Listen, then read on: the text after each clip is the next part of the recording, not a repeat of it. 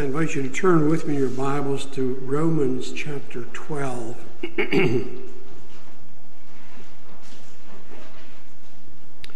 Romans chapter 12. I'm going to read the entire chapter.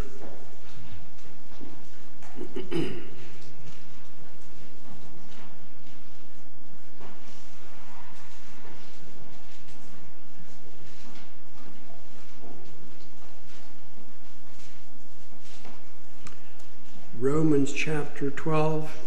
This is the Word of God. I beseech you, therefore, brethren, by the mercies of God, that you present your bodies a living sacrifice, holy, acceptable to God, which is your reasonable service.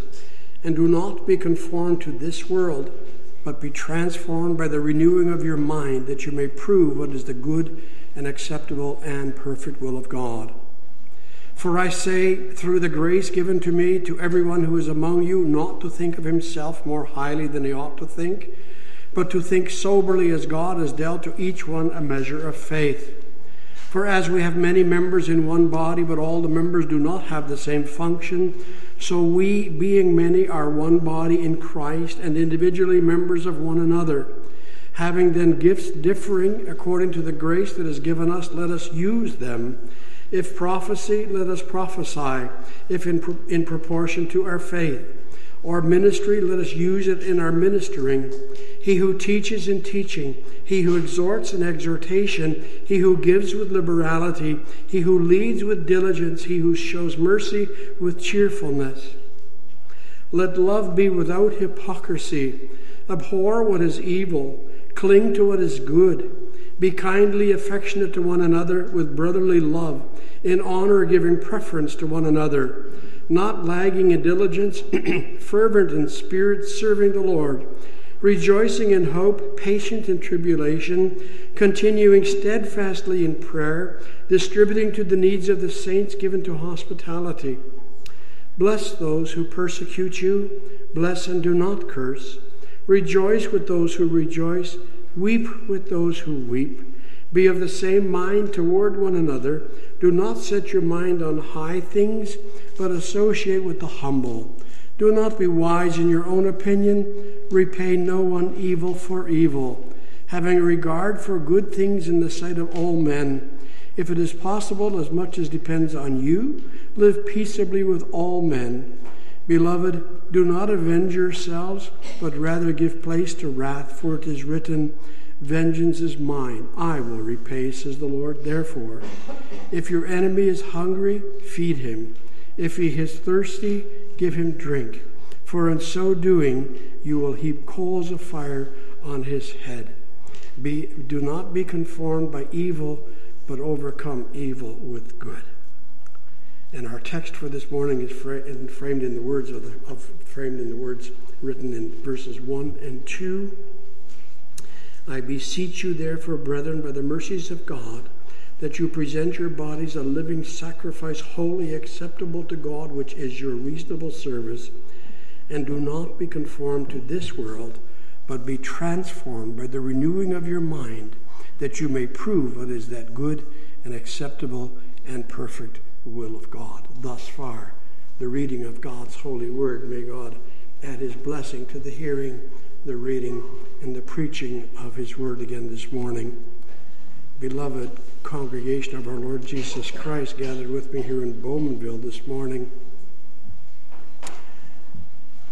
You have all heard the announcement made by our elder this morning. The consistory has exercised Christian discipline towards a wandering member. And this wandering member was excluded, if you listen carefully, the member was excluded not only from the, the kingdom of, from, from the church, but from the kingdom of God, from the kingdom of heaven. Without repentance, the gates of heaven are closed to this person. A few verses of scripture from the Gospel of John, and I read of the woman caught in adultery and Jesus warns that let those who are without sin, that they might cast the first stone. And it was silent because no one dared to cast that first stone because we're all sinful.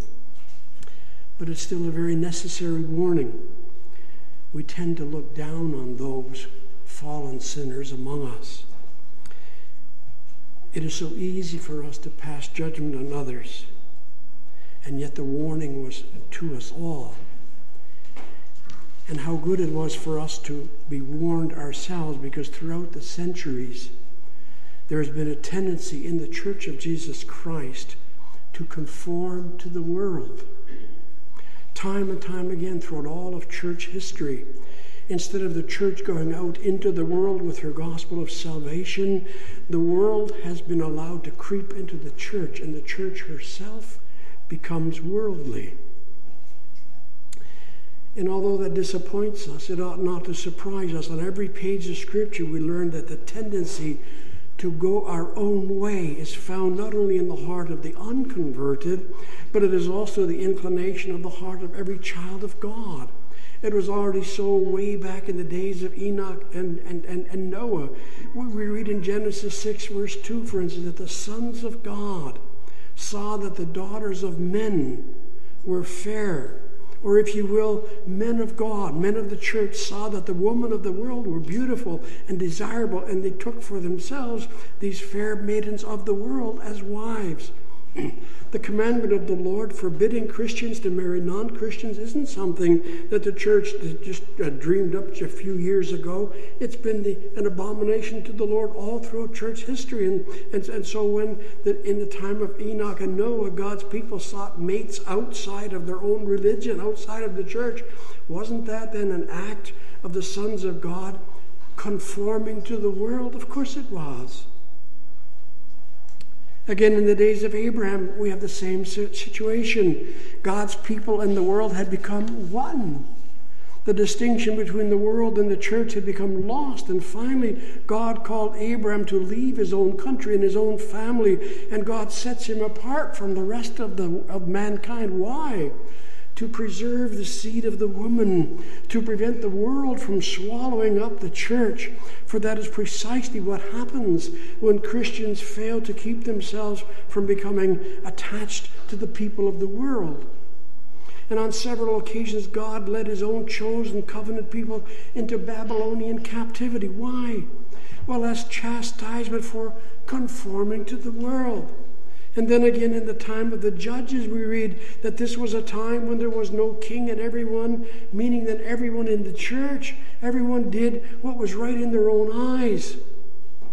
But it's not only the Old Testament, Israel's history, that tells that sad story of, of God's children conforming to the world and its sad consequences, but we find it in the New Testament as well, and, and, and even in the, the dark ages of the great Protestant Reformation. Those ages testify of it. And even today, we can still say the church is conforming to the world, and if left unchecked, the church will be consumed by the world. People of God, there is an evil force draw, uh, drawing believers from their service to God to the service of the world. And Paul warns the Christians of Rome of this danger. and our text warns against being worldly minded. However, that's only part of the story. That's only the negative side, if you will. There's also a positive side not only must we watch and warn against conformity to the world, but we must also strive to be Christ like. And this morning I call your attention to the Word of God as it calls us to be consecrated to God. We want to consider the motive, the obligation, and the means to such consecration. So being consecrated to God, its motive, the obligation, and the means. People of God, if you can remember that your, your catechism days, you will know that the, Heidelberg Catechism, if you know it a little bit, you will know that it is divided into three sections. Lord's Day 2 to 4 speak of our sin. Lord's Day 5 through 31 tells us of our salvation in Jesus Christ. And then Lord's Days 32 through to 52, we learn of our, our, our, necessary life of service as an, as an expression of gratitude for that salvation already received. We heard that this morning in connection with the law. And I'm sure that you would remember having learning, learned those divisions from your catechism teacher. But did you also know that that structure of the catechism is modeled after the Apostle Paul's letter to the Romans? Paul has divided up his entire letter to the Romans in those same three divisions. In Romans 1 through 3, he explains man's guilt or sin before God. And then chapters 4 through 11, he tells us of the grace of God in Jesus Christ and then beginning in chapter 12, the chapter we have before us this morning, beginning in chapter 12 to the end of the end of the book, he explains, or the end of the letter, he explains man's obligation of gratitude uh, in as an expression of thankfulness for the forgiveness already received. And now, if you noticed our text of this morning, I have taken from the first two verses of that chapter where Paul admonishes us to a life of grateful obedience. You hear it already when he speaks of being consecrated to God. Consecrate. Being consecrated means being set aside, being set aside for holy service. So that to be consecrated to God means to be devoted to God and devoted into His service. And the motive for that devotion to God is clearly given us in the first part of our text, where we hear Paul saying, I beseech you, brethren, therefore, Therefore, by the mercies of God. But in order to better understand, we need to do a little bit of exegesis here. Follow this with exegesis means biblical interpretation, the science or the art of interpreting. Follow with me. That little word therefore here, that little word therefore connects our text. It connects our text with the preceding chapters.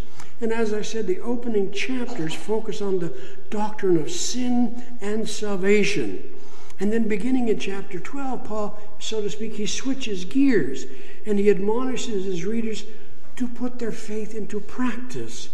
Therefore, says Paul, therefore, since by the mercies of God you have been justified, since by the mercy of God you have new life, since by the mercies of, of God you have been saved, therefore, by the mercies of God, the Holy Spirit lives in you, and therefore now be consecrated to God. Did you catch that? The mercies of God. The reason, the reason why every Christian can and should exert himself to serve the Lord with all of their heart and all of the time is because of the mercy of God. But just what does Paul have in mind when he speaks of the mercies of God? Well, maybe it would help if I rephrased the question to read, Why are we Christian?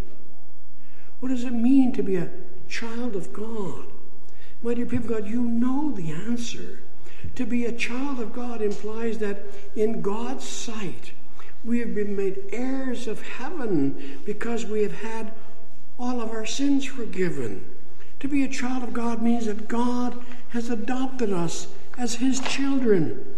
To be a child of God means we have been we have escaped the wrath of God. To be a child of God means that we have escaped the very jaws of hell.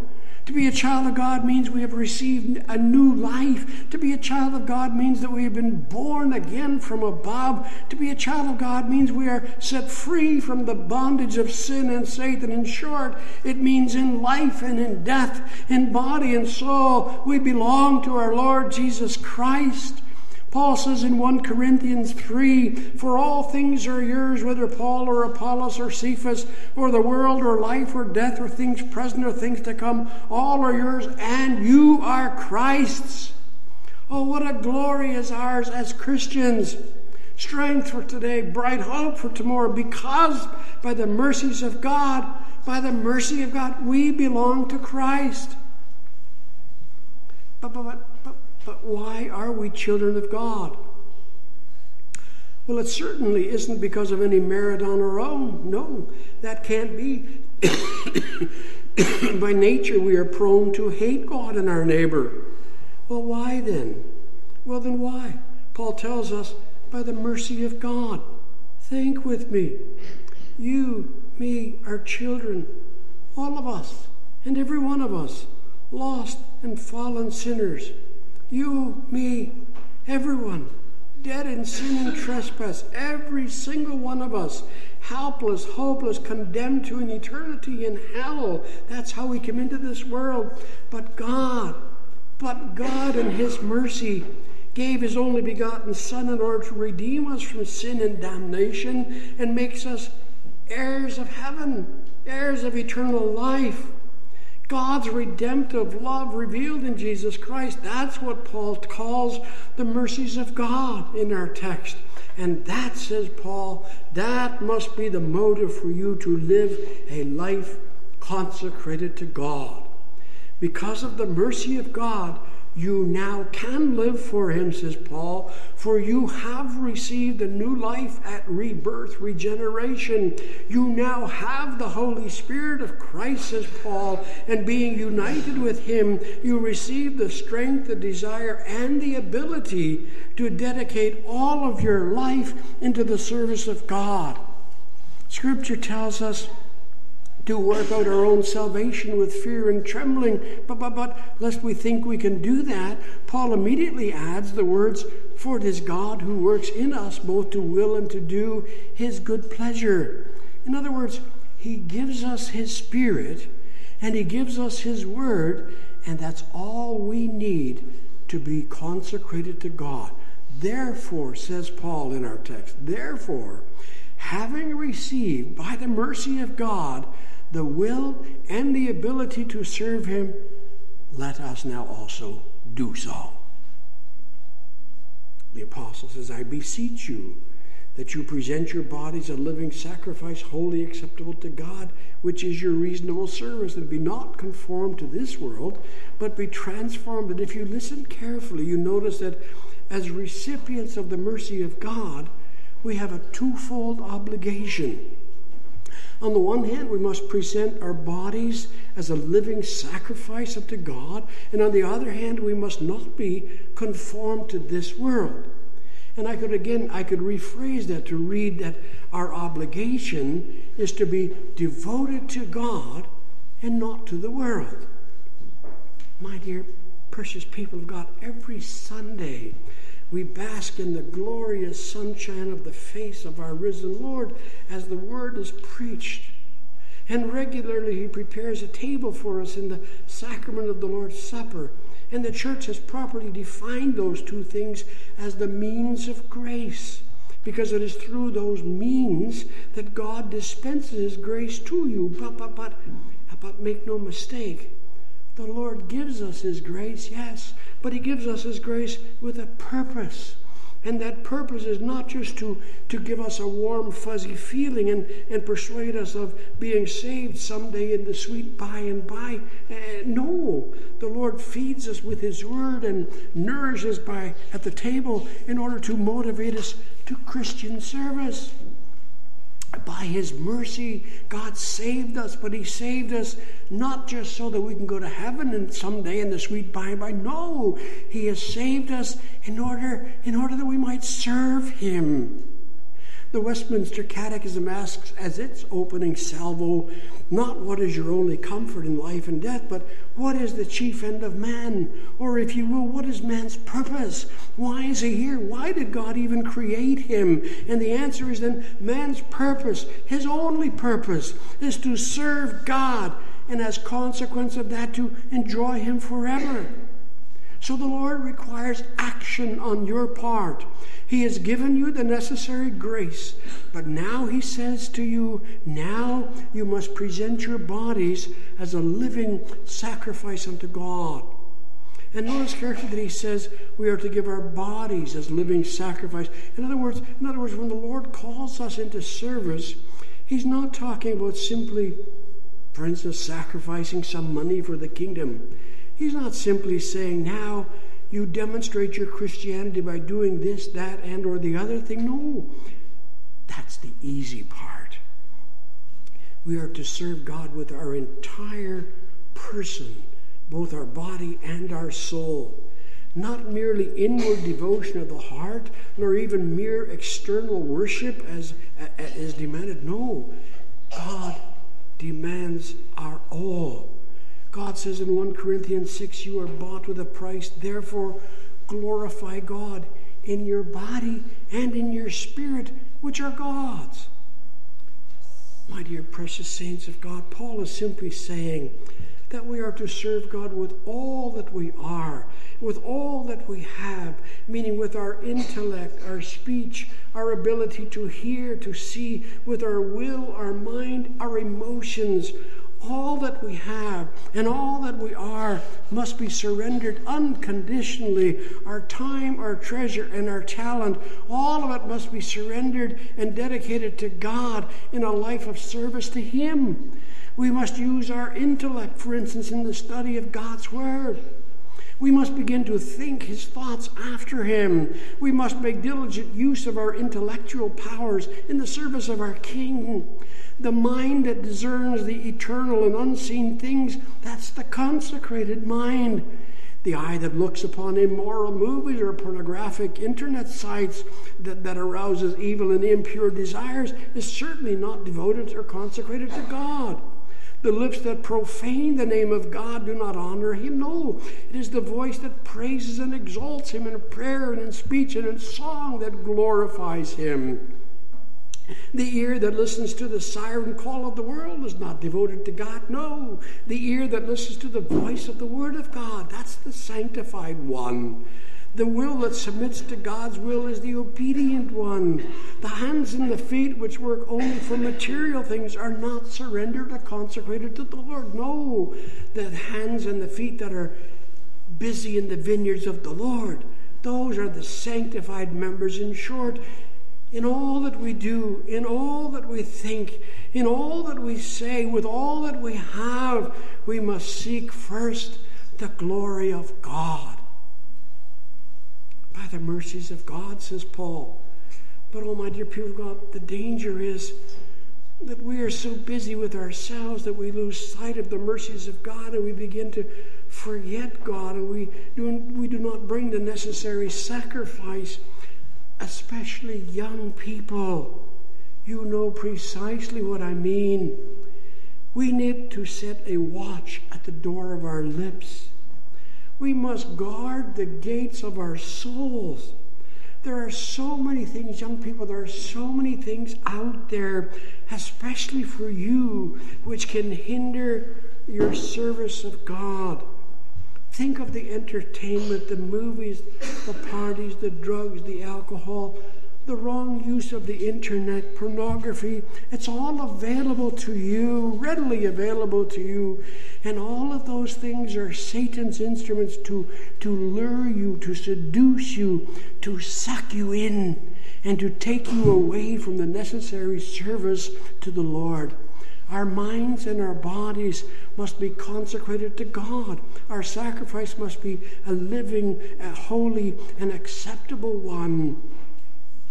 You see, the child of God possesses a spiritual life, and so he can bring a living sacrifice only if he offers himself. And so Paul stresses that our whole life, all of our living, young people and old people, our whole life may not merely be an external act of worship our Christian living needs to be more, much, much, much more than simply going to church and or catechism or, or Christian schools. Our Christian life must be a, a mental and a spiritual consecration of our entire selves. God wants our hearts.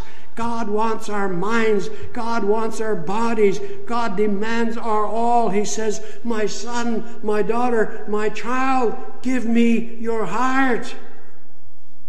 And throughout all of church history, it has been difficult to maintain that biblical balance between God's sovereignty and man's responsibility.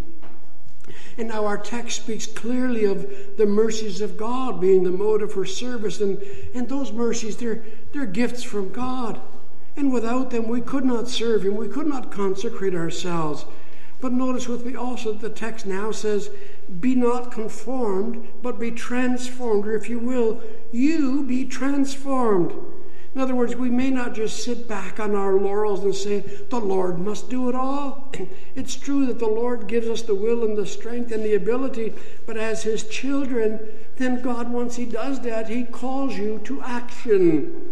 Paul warns us that we must not be conformed to this world or this age. Oh, indeed, Paul is talking about the spirit of his age there in Rome at that time.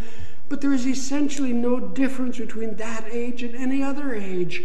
You see, when Paul speaks of the world, he's not referring to the material world, but to the world of human society apart from God. Paul is speaking about the secular age of idolatry, the age of sensuality, the age of pleasure loving, the age of superstition, the age of immorality, cruelty, and despair. Paul is talking about the, the kingdom of darkness. Paul is talking about the kingdom of darkness of which Satan is said to be the, the prince. He's speaking of the unbelieving, unchristian population as distinguished from the people of God. The world, says Paul, it's ruled by Satan. It has its laws, its manners, and its customs, which are determined by Satan and his followers, and it has a terrible, tragic ending. And no child of God should desire to share in anything that the world has to offer. But, but, but, but, my dear people of God, our age is essentially no different from the one that the Roman Christians knew. Our age, as well, as well as one of lawlessness and immorality and superstition and pleasure loving and godlessness and dark despair.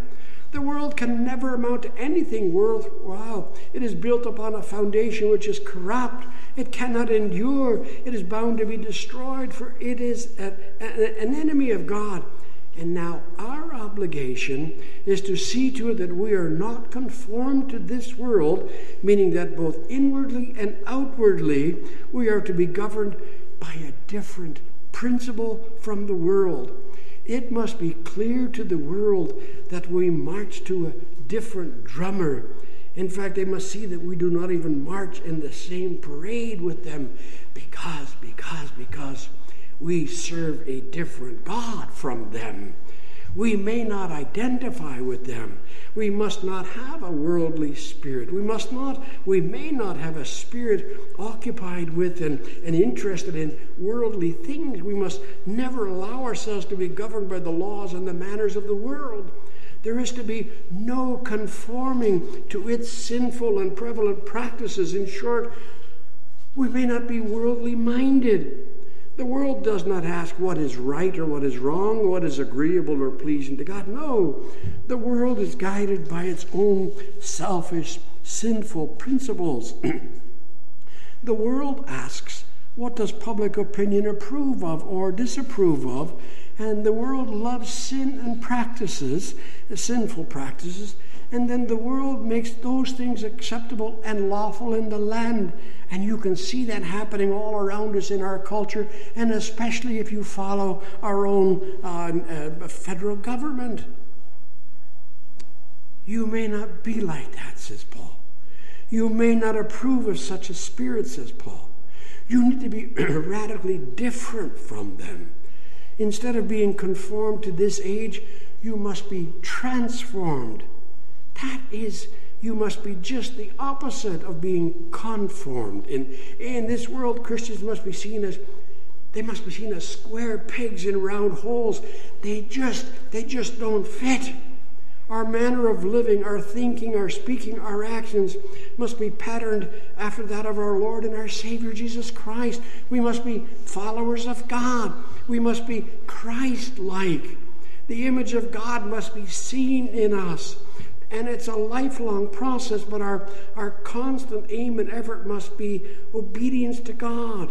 His law must be our standard for our life of gratitude. No one can be a friend of God and a friend of the world. We're either a friend of God or we are an enemy of God. no one can serve two masters. If we are conformed to this world, we certainly have no eye for the mercies of God. If our lives are not radically different from those who are still in and of the world, then we have no right to say we are the Lord's. Only those in Jesus Christ are saved by the mercies of God, and those saved by God are called by God to strive to meet their obligations. How? Well, the text points us the way. By the renewing of your mind. By the renewing of your mind that you might know that good and acceptable and perfect will of God. What must we do to be consecrated to God? Certainly not a mere external change will do. No, it's not a question of simple uh, behavior. It's not a question of simply behavior modification or simply behaving Christianly. No outward measure or of, of reformation will do. Only a radical inward change can transform the whole life of man, and that change is brought about by the Holy Spirit. We call it regeneration, or if you will, rebirth. But, but, but now follow carefully with me. Paul is writing and speaking to those who already possess that new life. In chapter 1, Paul identifies his, authors, his audience, his readers, as saints called by God, whose faith is well known around the world. So then, those to whom Paul is writing already possess that new life in Christ. In other words, Paul is speaking to those who are already Christians. They are already born again. And so, obviously, then, when the apostle says, by the renewing of your mind, he is not calling them to, to be reborn or regenerated. The human, the Roman Christians could not do that, nor did they need to because they were already born again from above. Paul is not referring to rebirth, but to the development, the growth, the new life that they already possess. Paul is speaking not about regeneration, but of sanctification, holiness. It says the apostle Paul says in Ephesians 4, they were to put they were to put to death the old nature and to put on more and more put on the new nature they had become in Christ.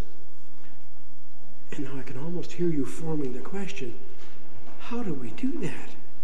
And in the context of God's sovereignty, can we do that? And Paul's answer would be most certainly, absolutely. Indeed, God alone can cause our faith to grow, but in that process, we are not allowed to be passive.